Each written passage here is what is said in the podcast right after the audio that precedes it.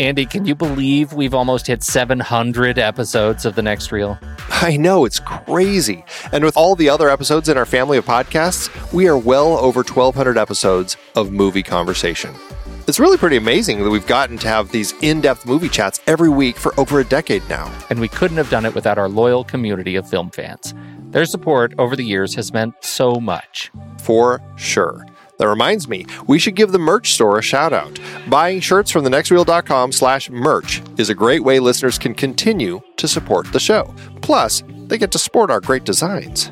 Absolutely. I think sometimes folks forget we have a variety of shirts, mugs, phone cases, and more available. In fact, a great place to start is with a shirt sporting the Next Reels logo. We also have that classic Fast Times Spicoli Surf School tee or the weirdly popular Rusty's European Tour shirt. The one from National Lampoon's European Vacation. Why is that so popular? Search me, but we have sold a ridiculous number of those. I guess there are a lot of Rusties taking trips to Europe?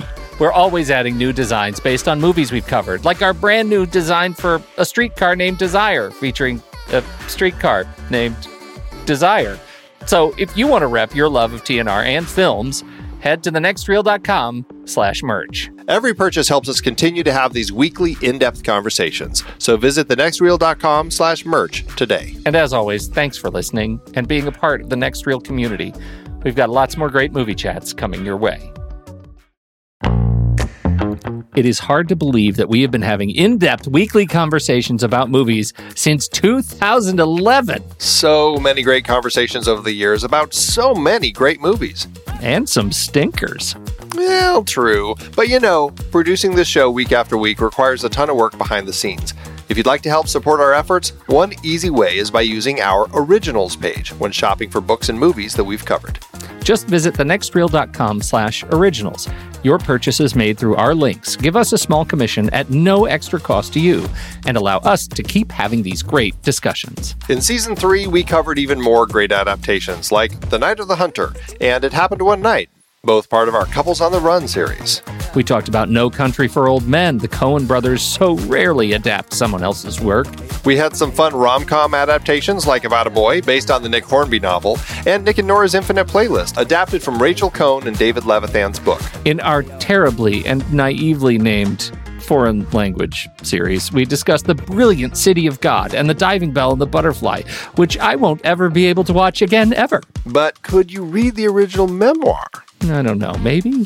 We had our Richard Dysart series with adaptations like The Day of the Locust and Being There. Plus, we had that fantastic interview with the man himself. the one where we had him sit on the floor? Because this chair was so squeaky. Good times. We did our first Tom Hanks series with Forrest Gump, adapted from Winston Groom's novel, plus Apollo 13, based on Lost Moon by Jim Lovell. And we did another year series looking at films from 1981, including Das Boot, Gallipoli, and Thief, all based on books. Listeners can dive deeper into all of these original stories and more at thenextreel.com slash originals. Every book, play, movie, video game, video game. you bet. We have talked about some video game adaptations as well. It doesn't matter the source, just follow the link. Every purchase supports the podcast. Check out the full list at thenextreel.com slash originals and get reading, watching, performing, or playing today.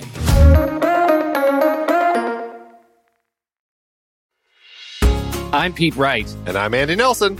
Welcome to The Next Reel. When the movie ends, our conversation begins. In just a matter of seconds, you're going to hear a classic episode of this show from back in the day when we called ourselves Movies We Like. It took us a while to settle into the show's format, so you'll notice some differences as you listen to these episodes. For instance, it takes us a bit of time to actually get into the conversation about the movie. Things like that. But we're still proud of the conversations about the movies themselves, and we think they're worth keeping in the library. So enjoy these episodes from our back catalog. And you can become part of our Discord community, learn more about the show, and find out how you can become a supporting member at thenextreel.com. So thank you, everybody, for downloading and listening to The Next Reel. We appreciate your time and attention, and we hope you enjoy the show.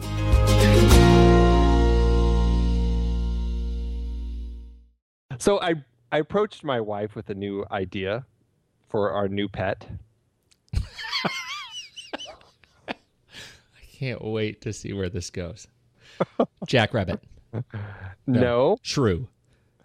and then I would tame it. No, not a shrew. Dra- uh, k- uh, kimono dragon. Kimono, Komodo, Komodo, Komodo, kimono dragon. The kimono. It's a very dragon. dainty, sort of silky dragon with a sash. Always wears a The- the- sash. The, lovely floral pattern. Yes. I wanted. I you know, talking about the movie tonight, I came became obsessed with giant insects. Oh, that was that awful thing you sent me. You're a horrible man. I told her, "Hey, honey, what if what if I wanted a new pet and I wanted to get a Malaysian jungle nymph? What do you think?" And she said, We don't have mythical creatures in our home. Get the hammer and the black light and Harry go. Potter. exactly. yeah, get the black light. Go black light. Go kill some scorpions.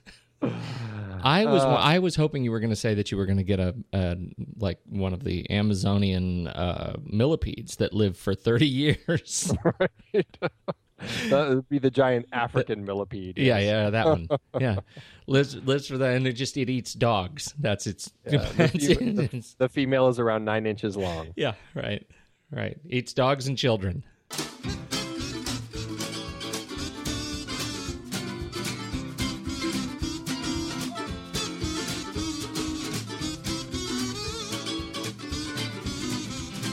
We are uh, we are the next reel. Thanks everybody for hanging out with us and uh, and uh, listen to us uh, jaw about movies. We appreciate it when you join the conversation. So you head over to thenextreel.com. You make sure you're subscribed to the show. To do that, you do that for free over in iTunes or Stitcher Smart Radio or any place where their uh, fine podcast uh, meals are served. Then you head over to Facebook or Google Plus, and you can join us in the conversation there. Facebook.com slash the next reel, Google Plus or Google.com slash plus the next reel podcast. Uh, and we're also on Twitter at the next reel. Uh, and uh, so, uh, what else did I miss? Oh, I missed a lot. I missed a lot. I Yeah, feel like just a lot. uh, we, we're, you know, you should check out the Pinterest board. You should check out uh, Andy posts the uh, movie posters. Great artwork from all the films that we've talked about. Uh, we also have, and this is this is again, this is moving up in the ranks of more, most important things. The second most important thing you could possibly know about the show: the Instagram guess the movie hashtag Pony Prize uh, photo contest that Andy uh, runs every week. Andy, tell the good people where we stand. It's been a tough week for people. I don't know if it's just been busy and people haven't had a chance to look, or So it was not guessed, is what you're saying. it was not guessed. And Does that mean I you thought- give it up now? Like it's you're I going don't to tell think the people? I should. I don't think I should. I mean, I guess I have to, but uh, maybe I'll just leave it hanging out there until someone decides to guess it. I'll start something new tomorrow, but You know, I it's just going to get buried. I think you got to tell the people. What was it? I think you should tell the people. I'll just tell the people and we'll call it a loss. Yeah. It, you know, I, it was a tie into our new series, which is foreign language uh, films, and also the fact that uh, the amazing Max von Sydow is in Intacto, the movie we're talking about tonight. I went all the way back to the uh, classic Ingmar Bergman film, The Seventh Seal. And yes, there were some obscure images in there, but I was thinking that the last few would be pretty obvious. You know, you've got the image of death dancing with all the people across the hilltop, and then the last image I posted today was was uh, Max von Sydow's character playing chess with death, which you know is kind of an iconic film image. Alas, nobody seems to be uh, Ingmar Bergman fans who is following the Instagram contest. I, what is that? So what does that mean? You you enter uh, you just enter your own name in to the contest. yes. Yes, you yes. you beat the people. That's right. Yes. That's what this whole contest is. It's it's Andy versus the people. Hashtag Andy versus. That's great. uh, excellent. So I that is ongoing, and so again, June seventh, two thousand eighteen, we're gonna have a drawing for some by then fantastic prizes. And one of these days, we'll get something up on our website, kind of detailing this whole thing a Yes. little more. yes. Date d- date may We've change. got- we've subject got to, five to change. Yeah. Fantastic. Um, what else did I miss? Uh, Instagram, Pinterest, Facebook. You know uh, what? We- Letterboxd. We, got our Letterboxd uh, account over there, Yeah, and yeah. you know if you want to know what movies we're going to be talking about, Follow us on Letterboxd. You can check out our watch list. Right now, we have all the films we're going to be talking about through the rest of the year, and then once we get our butts in gear and we get our list our, together for next year, we'll have all of those films in the watch list, so you can see all the films we're going to talk about next year. Excellent. And uh, we should talk just very quickly about the uh, the. Uh, we hope you will help us and participate in our review drawing contest revolution. Yes, absolutely. Yeah, head on over to iTunes. Um, between now and uh, the end of 2013, we are going to take everyone who goes to iTunes and leaves us a, a review. We're going to take all of the people and put them into a hat and pick one, and that person gets to uh, pick a movie that we're going to talk about next year. That's awesome. Right now, we have a wonderful comment from Moxie2005. Uh, she says, Andy and Peter, so much fun to listen to. I don't even care if I haven't seen the movie they're talking about. More than once, I've gotten strange looks on the street because I was laughing out loud while listening on my headphones. Maybe a Steve Martin series next year. so there you go. So right now, uh, uh, it looks like maybe we're doing Steve Martin. Steve if we- Martin, excellent. yeah, unless we get some more uh, reviews in there. But uh, hey, I love Steve Martin. That would be a lot of fun. I do too. I think that would be a, a uh, good one to add to the list. Absolutely. All right. Hey, let's talk trailers. Let's.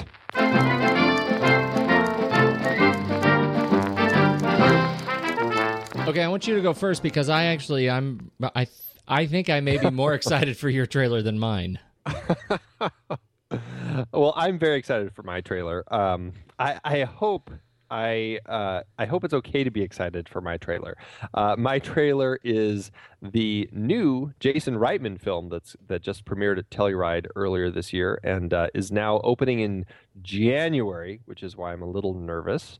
Um, it's his new film called Labor Day with Kate Winslet, Josh Brolin. It looks like a really interesting film for him. It just doesn't seem the sort of film that he is normally doing. It, it's kind of a little more, you know, drama with kind of this criminal element going on in it. Um, it's uh, Kate Winslet's a depressed single mom whose husband left her, and uh, her son ends up, uh, you know, meeting up with this escaped convict who's been wounded, played by Josh Brolin, who uh, basically needs a ride because he's being pursued by the cops, and and this kid takes him home and uh, with his mom, and the, they kind of hide this guy, and he and the mom fall for each other, and it looks like a really interesting relationship slash, you know, crime thriller. So, uh, you know, coming from Jason Reitman, minus Diablo Cody, I'm very thrilled about it. So we're renaming our trailer series sequence uh, or our, our Our- film our- series. Anything with Jason Reitman minus Diablo Cody. Absolutely, absolutely. Yeah, it's not just Jason Reitman; it's Jason Reitman minus Diablo minus Cody. Diablo Cody. Yep. I don't know. Does So I'm, I'm a- very excited. I I am I- too. This you know it looks really good. I um I you know why I'm one of the reasons I'm so excited about it is uh it is uh it, it's not a uh, a brooding western for uh what's his name for Josh Brolin. for Josh Brolin. Yeah, I feel like I got I I like have every time I see Josh Brolin, I immediately assume um uh the the film the see why why is my No memory going. No Country for Old Men Josh Brolin, Yeah. and uh, it is so refreshing to see him as uh you know as not that guy. Um, Well, and you know, I mean, geez, Old Boy opens up next Yeah. week, so that's definitely going to be a little uh, twist for him. I think. Right, right, certainly is. right. And you know, the other character that I always think of that is so completely not Western Josh Brolin. And the other film you're probably thinking of is True Grit, which is also a very Western Josh Brolin. But the also, other and, non, and W. well, that's that I think is the non. That's like the epitome of a non-Western, non-Western Josh Brolin. Yes, he's got the accent, but there's nothing Western about George W. Bush. I'm sorry. I don't care if he goes hunting for zebras on Did his property see? or Did, whatever. did you he see does. the? Uh, did you see the the Will Ferrell commercial of him? He was doing he was doing his W impression, but it was it was for like some uh, like MoveOn.org or something, and it was how scared he was of the horses. It was just take after take of him being. Oh, Oh, oh it was good. I'm going to post it in the show notes. It's it's that funny. All right, what were you saying? No, I just I I I love Josh Brolin. He's great. He's a Goonie. Come on. That's crazy, right? I know. Man, Goonie. Okay, my Long turn. Time. Yeah, your turn.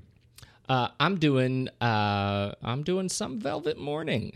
Some Velvet Morning. Uh, this is a Neil LaBute film. Uh, Neil LaBute, we know uh, Neil LaBute. He's done uh, in in the Company of Men, Your Friends and Neighbors. Um, he's done some some uh, TV. Uh, he's he's just been around for a long time. The Wicker Man. Um, so that what was that creepy one? Uh, it wasn't that great. That he just did with uh, Samuel L. Jackson, uh, Lakeview Terrace. Lakeview Terrace, right, right, right. Yeah, That was- that was I mean, it wasn't- that was that was 2008. Yeah, it wasn't that great, but it was it. It had his kind of, you know, traditional. You know, there's just lots of interesting tension that he's Yeah. creating. Yeah, yeah, yeah. There's like a there's like a touch to it, and this Yeah. one is uh, not that kind of film at all. This is a uh, this stars Alice Eve as Velvet and Stanley Tucci as Fred. I love some Stanley Tucci. And uh, and this is uh, this is a film where Stanley Tucci uh, leaves his uh, it looks like leaves his spouse and comes to to uh, hang out with Velvet, and uh, and and the whole film sort of takes place in their apartment, kind of uh, as they come together and break apart and come back together again, and it looks like a, a an interesting uh, minimalist kind of a character uh, romantic character comedy drama. Yeah, it really. I mean, it's just a two-person movie. It- Yeah. it's it look. It, at first, I thought. I was wondering if this was based on one of uh, Neil LaBute's plays or Yeah, something. I- right. I, I, don't see anything about that. So, uh, Yeah, and, so- and we should say, like he he does absolutely come from, or he has a, a, uh uh, he swings both ways, stage and screen, and uh, and certainly has uh, has the chops of his uh, from his uh, playwriting, uh, and and so I think it, it has very much that that sentiment, and um, uh, you know you look at, and I never I never saw it, but I have I've read pieces of it, The Shape of Things, and that was that was a um, a, a 2001 play with Paul Rudd and Rachel Wise, and um, uh, then they made uh, the film again in 2003 again, which I did not see. Um, right. uh, but um, but it, it's got that that sort of his take on a romance film vibe. You know what I mean? Right. Um, so I, I'm really very interested in seeing it. The trailer looks interesting. I I, uh, I I love this side of Alice Eve. Frankly, I'm excited to see her. Um, you know, in in this sort of film, uh, not Star Trek. Yeah, she certainly does a lot of the genre sort of films. Men in Yeah. Black Three, The Right. Raven. Uh, you know, she's out of my league as you know, kind of genre comedy rom com, Yeah, I guess. yeah. So, so she's definitely uh, in a lot of that stuff. So it is interesting to see her kind of doing something that's just real hardcore, just character drama. Yeah, yeah, Yeah. yeah. So I'm looking forward to this. Uh, it's also, I think we should note, it feels like a stretch to me for Stanley Tucci too. Uh, this this does not strike me as the kind of role that he would be cast in. It strikes me as the kind of role that he would be cast in on stage.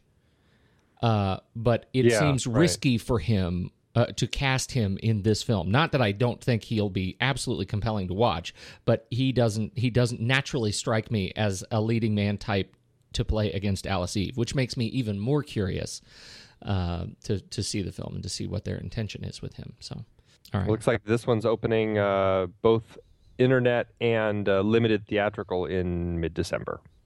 excellent. So we should all go see that. And now, kicking off the first ever series, next reel series on foreign language films, the 2001 Spanish thriller film Intacto. You want to play against me? You're no chess. You don't know that. It's the ultimate game of chance. And the most extreme sport of all. Where winning is surviving. And nobody survives forever. I taught you how to use that luck. Now you think you're luckier than me. Your gift I discover, and your gift I take away. If you're ready, I think it's time to play.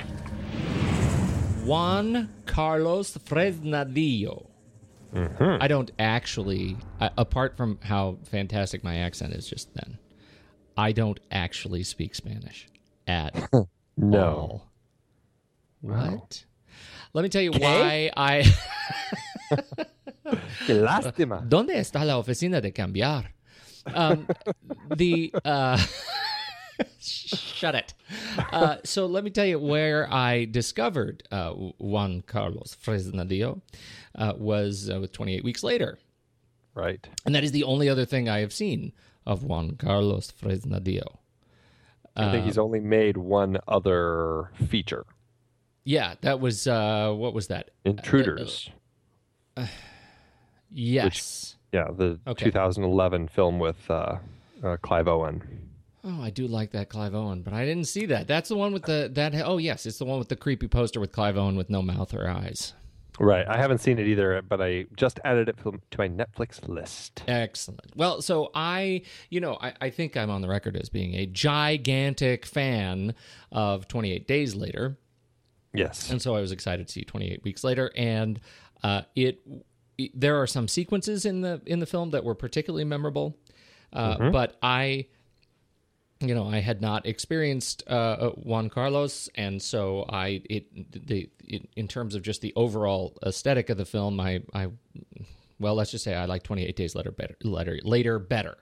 yes. And so I went back and uh, and caught Intacto at the suggestion of another uh, friend of the show, and uh, man, what a crazy, challenging film to watch.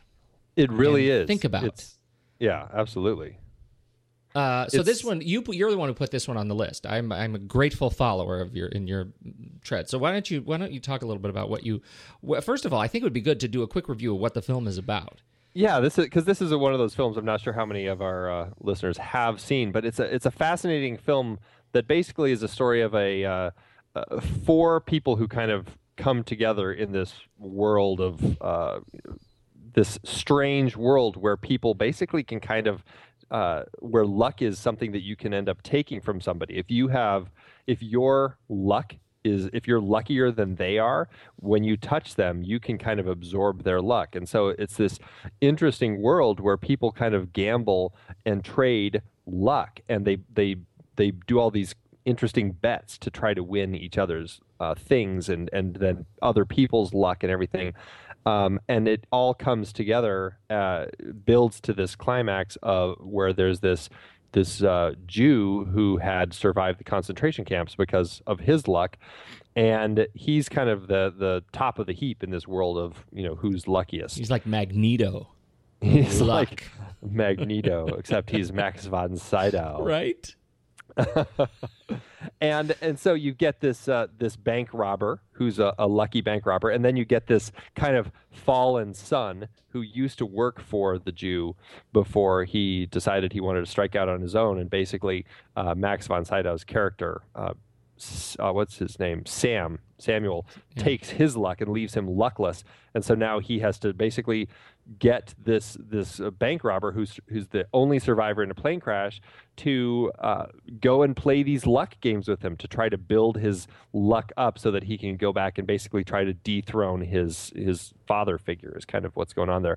And then meanwhile, they're being pursued by this uh, this woman police officer Sarah, who also is lucky in her own way, having survived a car accident and basically having unwittingly taken all of the luck from her husband and daughter in the accident, which is why she survived, although she doesn't know that. But as she gets into this world in the pursuit of this bank robber, she kind of is tied into this whole mystery of this strange society of, of basically people kind of gambling and trading in luck. And that's, I guess, kind of the long and the short of the, the story. Now, uh, just to clarify for me, because uh, I'm slower.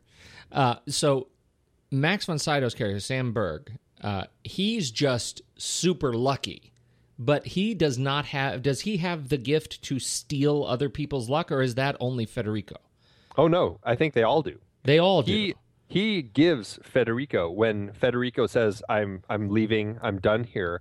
That's that right at the beginning when he the elevator stops on the floor and he goes up hugs to him him. and and gives him that big hug, which is such a fascinating moment because it's like this embrace, which is supposed to be kind of a tender thing but between he's two people. stealing his luck But in this, yeah, in this world of luck, he's actually it's almost like he's attacking him and he's Yeah. taking all of his luck away from him, which is why his then his bodyguards basically beat the crap beat out the of him. crap out of him. That's right. That was that's uh okay. All right. I just wanted to make sure. It I, I couldn't tell if Federico was a, a a disciple or if he had a specific gift in the way he handles luck. Because the, the opening sequence, which I love so much, um, you know, you see Federico. He's been he's swimming laps, and they they make this mention to the old man that you figure out is uh, you know shortly thereafter is Sam Berg, uh, but but it's Federico that he is the he's the man in that it, they build it up as if he's the man, right? Uh, Right. He's the guy, and and particularly this this really interesting sequence is that as as a hench, Federico and a henchman are walking toward the camera down this long concrete hallway, and we should talk about the just the set of the casino in a bit. It's it's fantastic. Um, in this like bunker of a of a hallway, and uh, and the henchman is tying his tie for him. And I, I couldn't figure out what is the symbolism of that. What is he trying to say by the fact that it, like that's is that a thing that you do as sort of a motion of deference to a superior peer? You tie another man's tie and then put it around your own neck and then put it on his neck so he can tighten it. I've I've never done that for anybody. I've never had anybody do that for me. I'd like to know when it happens, what I should be expecting to follow. Oh, that's that's how I have my tie tied all the time. I have my manslave who comes in and ties it for me. All right, so it's aspirational, is what you're telling me. I really have no idea. It's it is kind of an interesting little thing because, especially because, um, there's this whole thing about touch, and so it's interesting Right. that he's he's able to get close to him to put this tie pre-tied tie on him. But as long as they don't touch skin, everybody avoids right, touching yeah. his skin. Right. Uh, so I don't know. I just I you know I would think I I've been thinking a lot about those little elements in this in this film because there is such a focus on touch. Um, I, I think one of the real strengths of it, in, in terms of, of what we are allowed to see, is just that how the camera moves in and out of each of these these characters in their journey of luck uh, through each of the major luck games um, we have, I- think, a, a really unusual sense of touch because of where they put the camera and how close we are to faces and hands and fingertips and things. It it ends up being a a, a, a really visceral or tactile experience that that I, I I found myself uh, exploring in watching this film again. Yeah, it's it definitely uh, gets you right in there. Um, and you know, working, I mean, jumping right into it, but working with the cinematographer that he he worked with on this film, um, whose name is eluding me at the moment, but he's he's a very uh, prominent cinematographer who has ended up going on to do quite a lot of uh, large international films. Um, Xavi Giménez is his name. He did The Machinist. He did Transsiberian, Red Lights, Agora. Um, you know, all English language films. So he's kind of crossed that line. I mean, you know, being able to uh, paint pretty pictures in the movies definitely kind of you don't language isn't as much of a barrier. So once you see somebody who really knows how to uh, work the camera and and make beautiful images, I mean, people latch onto that. So he's definitely somebody that people have uh, been drawn to, and I think he worked really closely with uh, Juan Carlos uh, Fresnadillo in the making of this film to you know to tell the story like you were just saying this is a story about touch and how and, and luck and the good and the bad of luck and you really do get a, uh, close to a lot of people in this film and and that sense of being uh, you know in in somebody's vicinity i guess. It just makes you feel you you can feel close to these people and but you know it's that that idea of the touch is such an interesting tactile thing that uh, they're kind of dancing around. They're you're close but you're not close you know? Yes, yes. I, you know, I I got sidetracked because I I um I you mentioned say his name again, cinematographer uh, xavi giménez Xavi Giménez. See, that's confusing because it's an X for Xavi and a G for Giménez, and no J's anywhere in there. Now I know I'm an idiot with pronunciation, but this one seems like it's deliberately out to make me look dumb. Uh, that's that's how I think it's pronounced. All right. Well, I'm going to go with you on this one because you're right more than I am. But I would like to say that he also did another film that I thought was particularly visceral, uh, The Machinist in 2004 with Christian Bale. Um, and, um, uh, you know, talk about an interesting visual style. Um, you know, painting those those pictures is it's a, a, another really fascinating take on on industry and, and sort of that bunker feel Yeah. to it, sort of claustrophobic. I think he did a really excellent job there. And and this one, in, in in truth, is it jumps back and forth. I think in an interesting way. So we go. eh, eh, when you look at each of the games, right, they they sort of grow in expanse, right? They they they expand and then contract to the very end. So we start out in this very sort of compressed space, uh, this bunker space. We move to this first game. We're in a small room, uh, the bug room, where you can talk about that in a second, and then we move out to um, you know a slightly larger space, and then we move out into the woods, A- and and the woods end up being, uh, I think, probably the most palpably, um, you know, interesting. Uh, Interestingly, to me, uh, the most uh, palpably claustrophobic because of what they're doing in the woods. I mean, these the the visuals here are, are incredible. They take these lucky people, these people who are moving up the ranks in terms of luck, and they blindfold them and they have them follow a runner who is screaming. They, they they tape their hands or tie their hands behind their backs, and then they have them follow a runner who's just running, you know, as fast as he can through the woods, saying, "Follow me, follow me, follow me." And then these blindfolded, hand-tied people are supposed to run through the woods as fast as they can without being able to see, and count on their luck from having them run into stuff. And that uh, remarkably, I mean, it's not. It was not a horror sequence. It was not. It was not a graphically violent sequence, and yet I was tied in knots watching this happen. that's what's really interesting about this film is the way that it plays uh, plays with your emotions. I mean, it, there are there are issues with it. I mean, I, I think there's some pacing issues with the film. There's some some story construction that can be a little confusing. It took me, you know, a couple sittings to really fully understand the story, uh, or a couple viewings, I should say, to to make to really say, okay, I really understand everything that's going on now, and how all these pieces are in place. Um, but then those scenes come up that uh, I think that they the team here craft so expertly that do just you know make you just so tense because you're watching these scenes of this this the most insane game you've ever seen played with this you know people relying on luck to not hit a tree. And and it, and it is it's it's riveting because i mean you you can the camera's moving through the trees you're with each of these people and then when you see each of the uh, you know the couple of them that do end up smacking into trees and just get taken down i mean it's you're really right there. It's it's uh it's done in a way that uh, I mean, the just everything about it really pulls you into it. There's no like uh, big bombastic film score, and, and, and, you know, as much as I love film score, it's not so huge that it kind of takes you out of it. I mean, it really, as I recall. I'd have to go back and watch it again, but I feel like that particular scene, it really is kind of like you're hearing the footsteps and you're hearing um, the guy screaming, uh, you The know, follow me, breathing. follow me. Yeah. The breathing of all the different people. of the breath is is And- something that really sticks with me.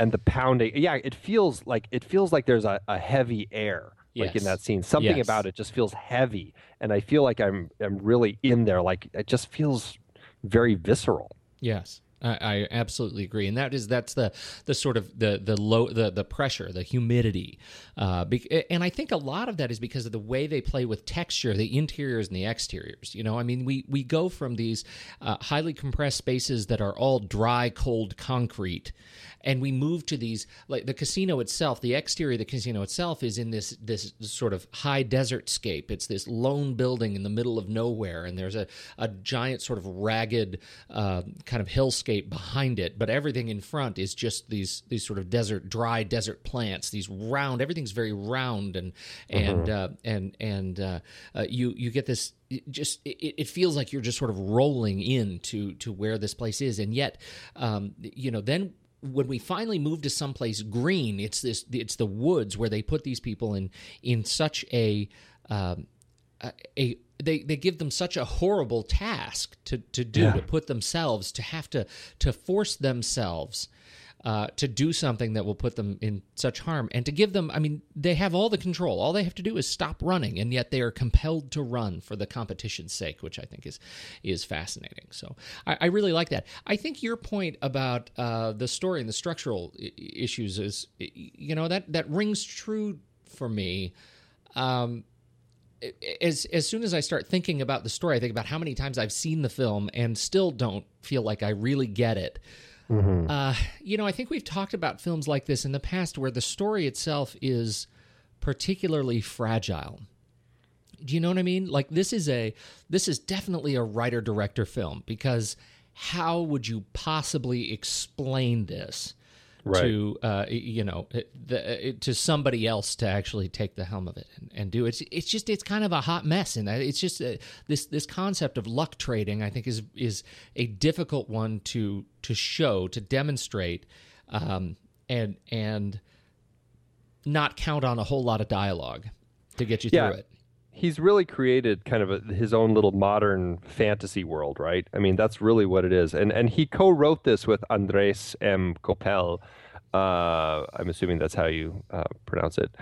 It's um, but yeah, but uh, it's it's definitely it feels like you know a writer director film, like you said. It does feel like a story that he he came up with this concept and and put this story together, and it feels like it, it feels like it's it, it- delicate. I think is an interesting word for it. Like there's enough here to buy into this world, but it feels like if they explored it too much farther to the left or the right, um, it may have crumbled because there, you know, maybe it- there wasn't cr- quite enough there, but there's enough there in the context of the film. So it's standing up on the on the this conceit of trading luck and stealing luck from people and stuff, and it all works because you buy into it. But then, yeah, you can't step too far out of that, or it's not going to work anymore Yeah. but but but it but I think it is a really interesting story, and I think in a way it creates this interesting story, not just about luck, but also about love. Um, although I think that unfortunately, I think that's one of the weaker uh, parts of the film, the the story of Tomas, our our uh, bank robber, who's our protagonist in this story, and uh, and the the love that he kind of left behind. I think that there's an interesting love story that uh, I think they could have found a way to build it a little stronger. Since when it comes time to the end of the film, it feels to me like love is uh, part of the reason that he is able to triumph in the end. I don't know if you read it that way, Uh, but that's how I kind of read it. Well, uh, talk more about that because I was seeing this sort of the the parallel as you were describing the film up front. And we were talking about the the police officer and her experience with love and luck, and the the sort of the the inextricable tie between love and luck. Um, uh, you know, I I was trying to find that parallel with his love story and the fact that.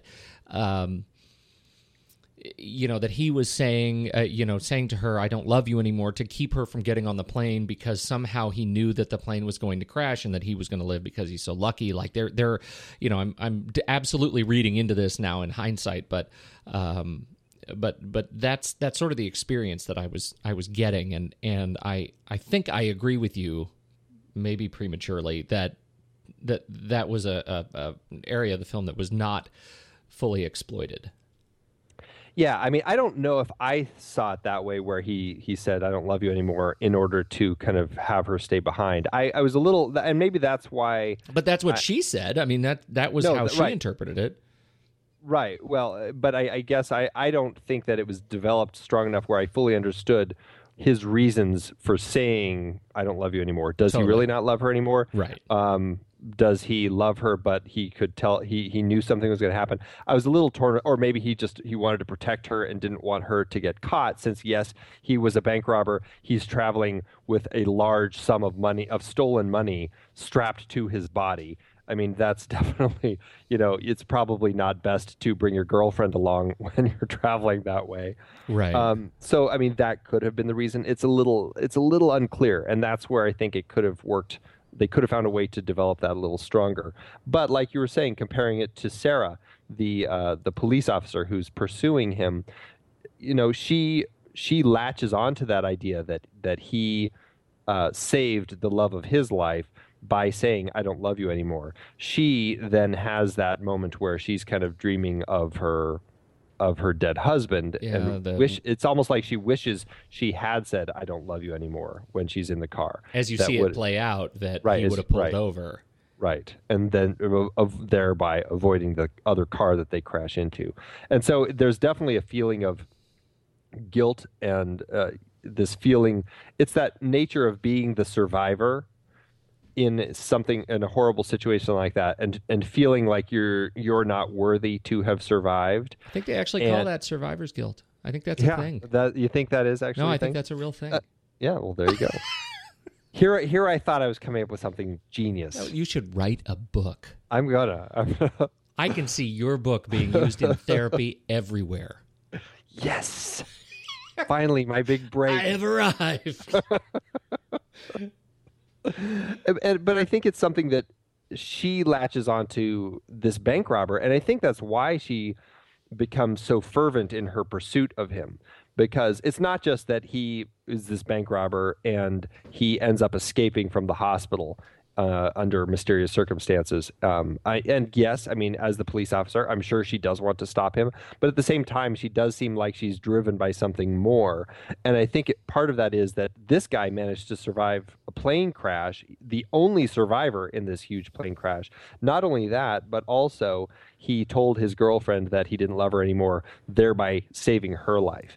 Right. And so that's the problem. That's that's sort of a problem I have with her character. Like she um I- I understand her curse. Her curse is that as she inadvertently stole the luck from her family, they were killed and she lived. And that the message of that experience is this is the curse of luck, right? Luck, eh, you know, good luck, bad luck is all an interpretation. Uh, he, he lived and his girlfriend lived, but he also now doesn't have a girlfriend and he was in a plane crash. Like it was really not Right. great, right? And caught. and caught for- exactly so but but she goes on this she you know her just her drive uh is a little bit unpredictable for me like i'm just not sure i i uh, I feel like maybe she was she was sort of uh, when I talk about kind of unexploited or underexploited uh, areas uh, in this film, I felt like she was the most forgettable.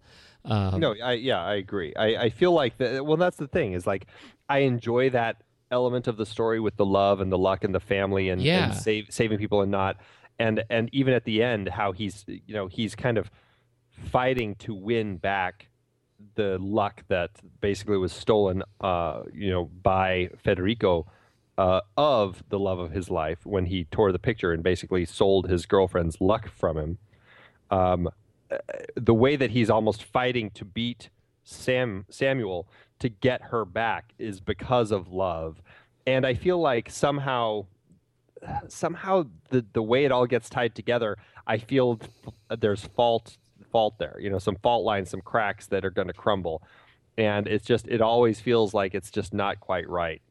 yeah, And maybe maybe it is partly because of the police officer and the way that she's tied into it yeah. that really kind of uh, just uh, you know ties you know ties me up a little bit as I try to um, you know untangle it.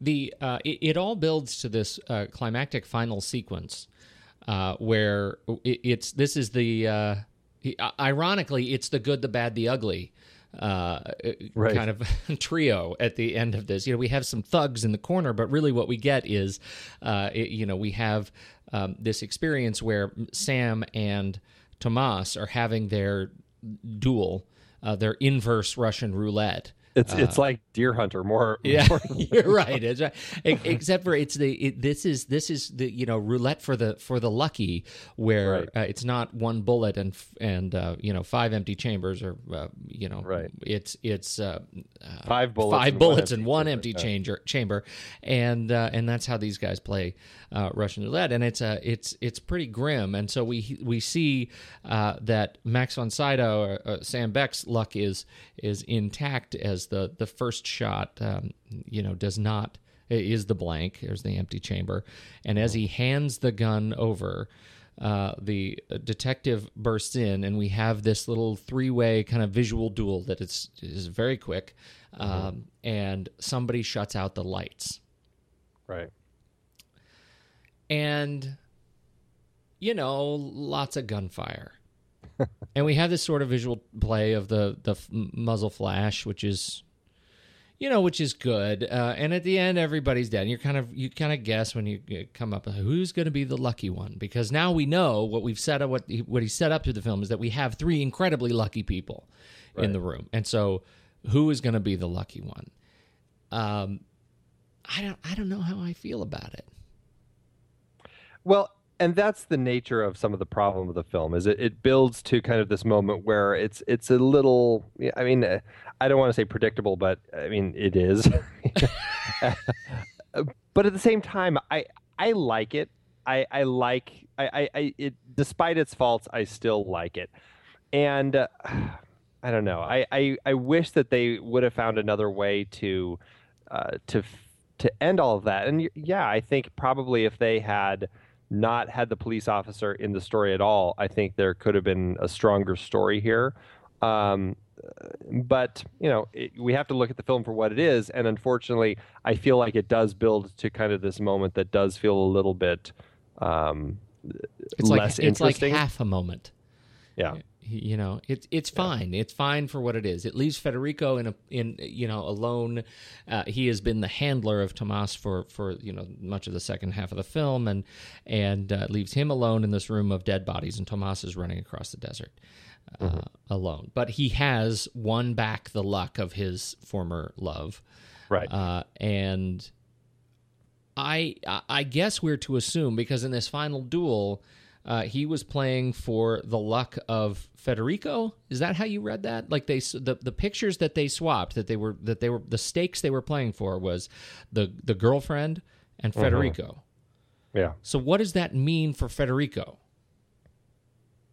Well, I think that whatever Federico had left uh, would be would be gone. Remember how he was so um, ardently opposed. Yeah, don't to- touch me. To being touched, to having Yeah. his photo ever taken. I think that this was kind of that. He finally had to just accept that he had to put himself up there, and basically whatever luck he had left. I mean, that's that's something I guess that I, I didn't quite understand either because I thought he kind of was didn't have much luck left anyway. I mean, he had uh, you know the you know Sam had come up and given him that great big bear hug in the elevator in the beginning of the film, so I kind of assumed that you know he already didn't have a lot of luck. So I wasn't sure what was left with Federico, and maybe that's why I didn't understand that element of the end either. So I don't know. This is uh, well, I you know I don't But know. you know, I- it's the ahead. first. it- This is the first feature-length film for Juan Carlos Fresnadillo, and uh, you know, I, I've got to say, for a first film, despite these problems that he has, I, I love that he went out on a major limb to come up with a, a- an incredibly unique story that I hadn't seen before with this whole idea of stealing luck from people and found a way to tell a big story about that felt global. I mean, we have people from all over the world. Uh, you know, I mean, the lead, the lead, Tomas Leonardo Sbaraglia, is actually from Argentina, even though he plays it as as Spain. But you've got kind of this international cast. You've got people speaking English, French, Spanish. You know, I, I wanted to, to ask you how that hit you because this was this really is. I mean, it's not just a, a foreign language film, but in, in many respects, uh, your interpretation of the film, I think, directly may relate to uh, which language you're coming at this film with as native. You know, I mean, this this is a it's not just a foreign film; it's a global film. Yeah. uh, and I think that makes it really unique in the category. Uh, well, I, and it excites me, and I, I think that's uh, for a first-time filmmaker. I mean, a first-time feature filmmaker. I, I think that it's incredibly ballsy to go out and say, "I'm going to make this film that's kind of like a globe-trotting sort of film, where it, I, you know, you have people from. It, it it just gives it this context where you feel like this is a global thing. This whole idea of these luck contests. I mean, yes, we're focused on Spain, but I feel like they could easily have jumped on a plane and instead of going to uh, the island of Tenerife in the Canary Islands to go to this casino, they equally could have gone up to France or over to Czechoslovakia and done the same thing. It's it's like I feel like there's this thing going on all over the world that people are tapped into, and that's what I really love about. Uh, you know him as a first-time filmmaker putting that into his film and giving us this sense that you know yes people from all over the world are tied up in this whole idea of luck. It it there are no borders when it comes to luck. You can take luck from anyone anywhere in the world. I, I absolutely agree, and and I I feel like. Uh, uh, you know, it's uh, like a this is this is what we do this armchairing thing, but but uh, the what he did uh, it, it, almost feels like at every major milestone, every major decision point, he took the harder option, right? At no point did he make this easy on himself. Right. I exactly. want to take actors who all speak different native languages. I want to take, I want to put it in a place that is going to be challenging to shoot in. I want to make it about a subject that's going to take people four times to watch, no matter what language they speak, just to even feel like they get it. Right. Uh, and and we're just going to roll the dice and kind of see where it where it shakes out. And the result, I think, is an it, it, it in spite of the places that I have uh, challenge, uh, I find this to be an immensely satisfying viewing. And the stuff that I am most challenged about, I forget almost immediately because I am so just entranced by the concept. Uh, like you said, it is it is wholly original, and I. Um, I, I, just I was surprised the first time I saw it, and I continue to be surprised by what he achieved and some of the visuals in this film. They're just great. Yeah, yeah. I came at this film. Uh, it, was just one of those films playing at the art house here in town, and I had never heard of it. Uh, my wife and I just decided to go see it one night. I knew nothing about it, and I walked out of the theater just having one of those uh, epiphanies of this is this is a a new and unique voice and i had so much fun experiencing it and yes even with its problems it's it's so satisfying. I've seen it countless times now, and I just have so much fun watching it, even with those problems. Totally agree. So, uh, did you were you able to find anything on the numbers in this film? Um, I not a whole lot. I only found that um, in the U.S., it uh, domestically made uh, just under four hundred thousand.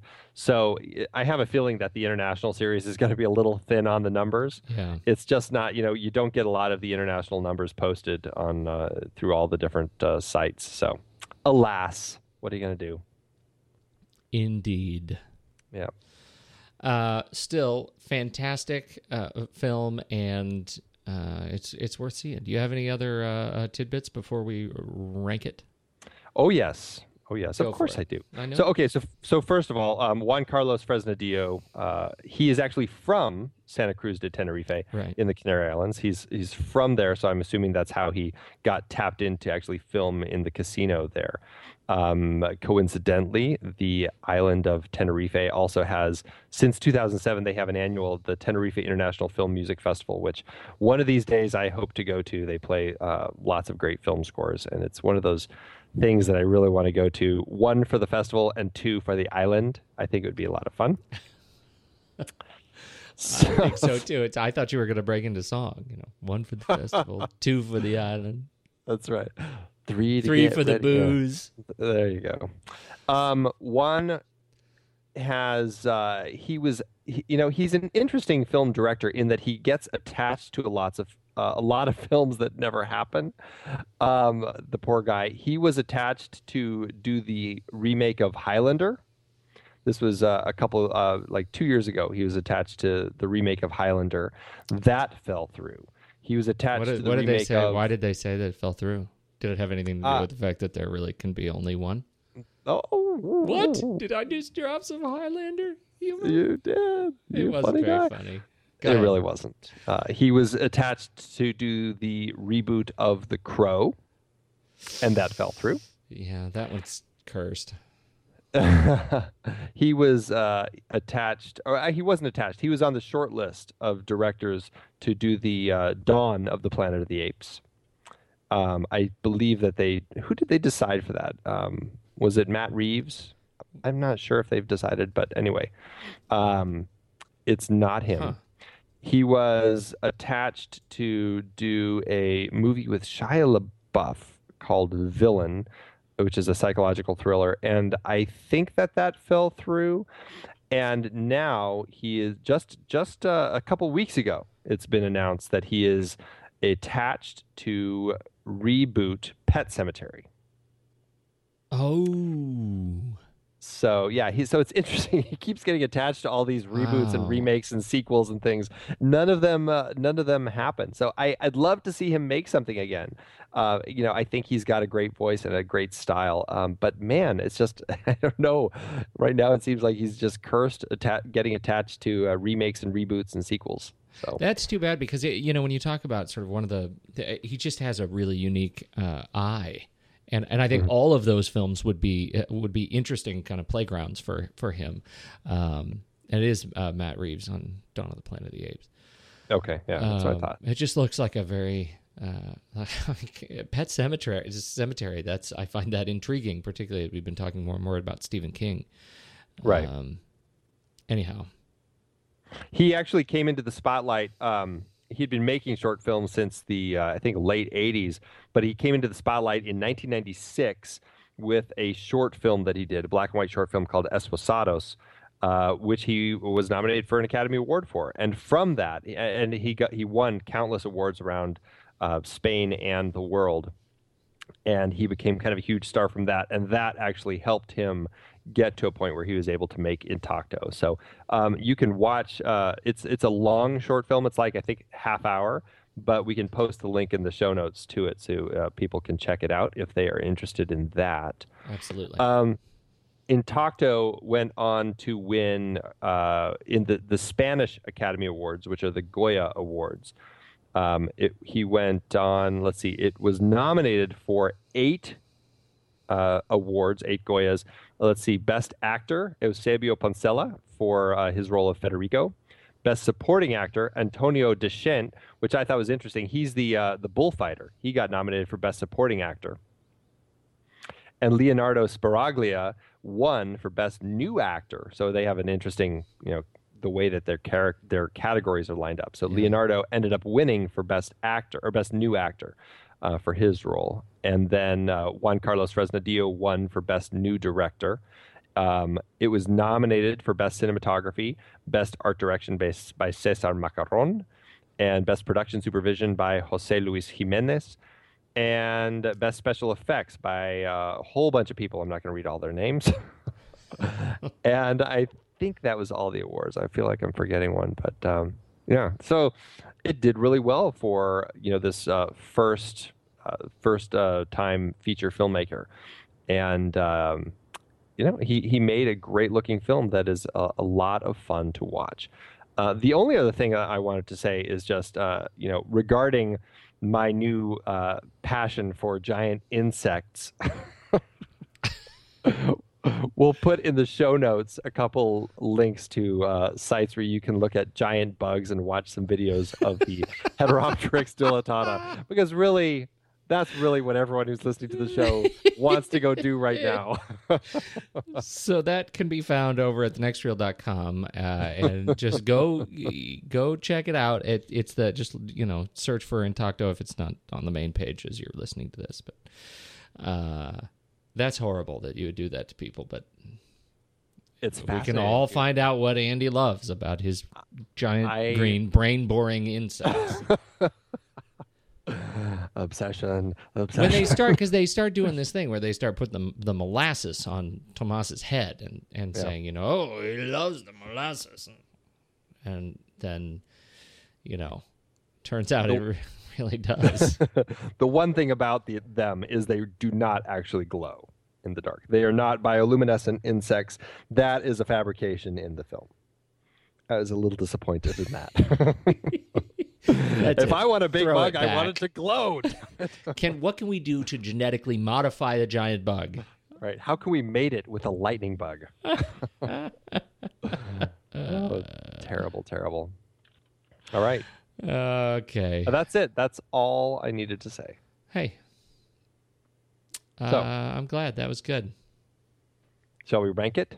I want to head over to. Uh, I don't even know where we're going to rank anymore. So we we do two rankings, right? We do this Flickchart thing. If you head over to flickchart.com slash the next reel, you can find our uh, our entire uh, golden list, the top of uh, the, our rankings of films. You can head over if you go to the nextreel.com, you can see you, you in the extras link. You'll take it'll take you straight to the golden list, the top 100. But just our account, you can friend us over there and and see all the films in ranked stack ranked order.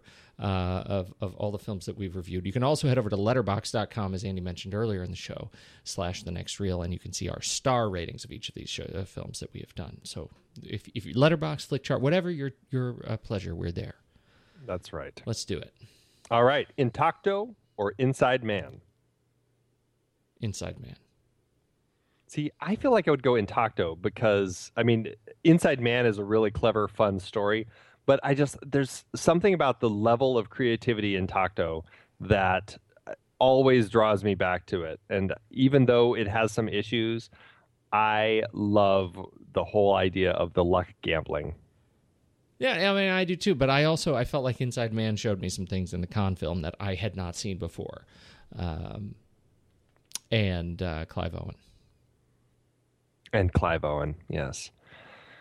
Oh, what are we gonna do? How strongly do you feel about how clever those things are? You know, I, I could go either way. I'll go. I'll I'll bend on this one. okay, good. All right. I'll go to Inside. Man. Now Man. I'm ready. I'm ready. I'm, right. I'm kneeling a little bit. Uh, Intacto or Miller's Crossing? Oh, you're totally gonna go Miller's Crossing on this. I'm totally gonna go Intacto. What? I love it. I was gonna go Intacto. Yeah, we'll see. There you go. That makes it easy. Okay, good. That's good. Intacto or Midnight Run? That's oh, in, Intacto. I, gosh, I love Midnight Run, but I will go Intacto too. It, it, there's something. It's just such a unique movie. I just can't get over it. Intacto or The Illusionist? I'll also do Intacto. I'm going to be bothered Uh, yes. every time I think about The Illusionist now, and Paul Giamatti laughing at the end, like, "Oh, those silly guys got away with it." It's like, yeah, they got away with killing the king. you know, I I can't uh I can't it, it's the, the thing I can't stop thinking about is just how great uh Paul Giamatti is in those who was it who was that Tom or uh, who came up with the uh the acting classes for people with marbles in their mouths? I'm sorry. Uh I'm I'm going to go with Intacto on this one. All right, me too. Yeah. Intacto or David Fincher's The Girl with the Dragon Tattoo. I'm going to go Intacto. Speaking of the world of foreign language films, I mean, I David Fincher is one of my all-time favorite directors, but if I'm going to watch The Girl with the Dragon Tattoo, I feel like I'm going to go go back to the original version of it. Is that crazy? I do too and I feel guilty every time I think about that. I don't feel guilty. I feel, you know, as much as I love his version, I just feel like they shouldn't have done it. I feel like it, Too there's soon. Too no soon. need. There's just Yeah. no. Well, Okay. yeah, and I'm I'm gonna go Intacto on this on principle alone. There you go. Intacto or The Sandlot. You Oh. know, I love The Sandlot, but I still am going to go intacto. Yeah, intacto. Intacto or Moon. I'm still going to go Intacto. All right. That was Pete bending. There we go. Just go on. Just move on, please. 62 out of 121. So it's, All it's Yeah, right near the right, middle. right in the middle. That's fine. That's that's a good place for it. Yeah. It was a it's a good film with some problems that we just that we're able to look past because of its fantastic uh, other pieces. Giant It's bug. a giant bug. where do we That's all I need. w- where do we go from here? We're going to uh, move. Uh, let's see. We're going in not too far from Spain. We're just going uh, across uh, the border over to France. We're going to go to the Diving Bell and the Butterfly, which is an interesting foreign language film because it's actually directed by an American. I hate this movie. You hate it because you love it. It is. Uh, it, it is. I'll just. I'm going to give away the punchline right now. Spoiler: It is a terrific film that I never, ever wanted to watch again. Oh, really? Yeah. Oh my god. I can't think- stand it. I, I- it's one of the most uncomfortable films I have I have ever had to watch. because it's so visceral. right. It like My- really in there. It is, uh, you know, and I, I'll I'll probably tell this again next week. My wife my wife is a speech language pathologist, and uh, you know, much of, of this f- film is you know about the relationship with his speech language that pathologist is and the communication device. And I told her how horrible I felt like this film was. She's never seen it, and she'll she'll be watching it with me. And she said, "You know what? You have nothing to worry about. If you ever have a stroke and get locked in syndrome, you know, if you ever have any problems with that, I'm totally never going to give up because that's really fun for me." I'm like, really? really? I have a stroke, I'm paralyzed, and I become your experiment as you sew my eyelids shut? It's awesome. That's love, man. That is love. Oh, good talk. Oh my gosh! As long as she doesn't want to like sew you to other people. That's I think that's a different movie. That's a different movie. that's more in your uh, your uh, bailiwick. Oh yes, the Hey. diving bell and the human. centipede. the diving bell and the saw. oh. Uh, I think that's it, right? uh, I think that's it. Hey, thanks everybody for listening. I gotta go to bed.